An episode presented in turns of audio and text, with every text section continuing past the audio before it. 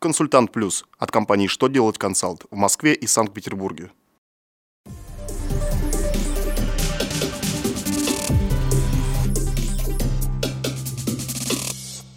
Добрый день! Для вас работает служба информации телеканала «Что делать ТВ» в студии Ольга Тихонова.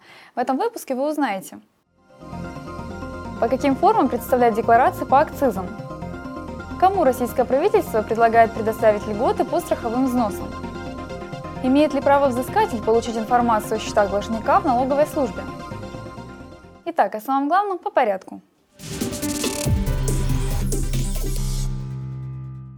В связи с изменениями в порядке налогообложения акцизами ФНС России утвердила две новые формы акцизных деклараций, формат их представления в электронном виде и порядок заполнения.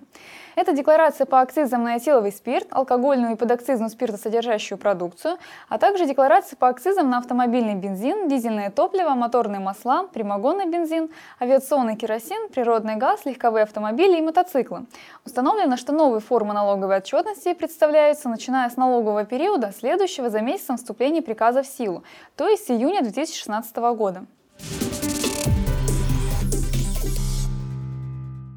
Российское правительство разработало проект о поддержке и создании экономических стимулов, необходимых для деятельности организаций, осуществляющих деятельность в области информационных технологий и инжиниринга.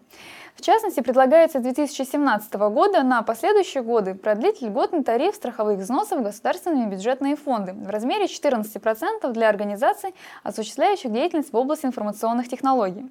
Также правительство РФ предлагает со следующего года установить такой же пониженный тариф страховых взносов и для организаций, оказывающих инжиниринговые услуги.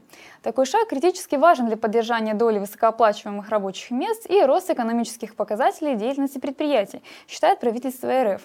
Он позволит не допустить сокращения объема создаваемой в Российской Федерации наукоемкой продукции.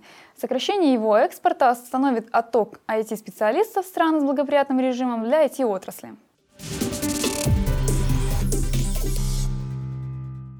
У Федеральной налоговой службы России нет права отказывать взыскателю в представлении сведений о банковских счетах должника.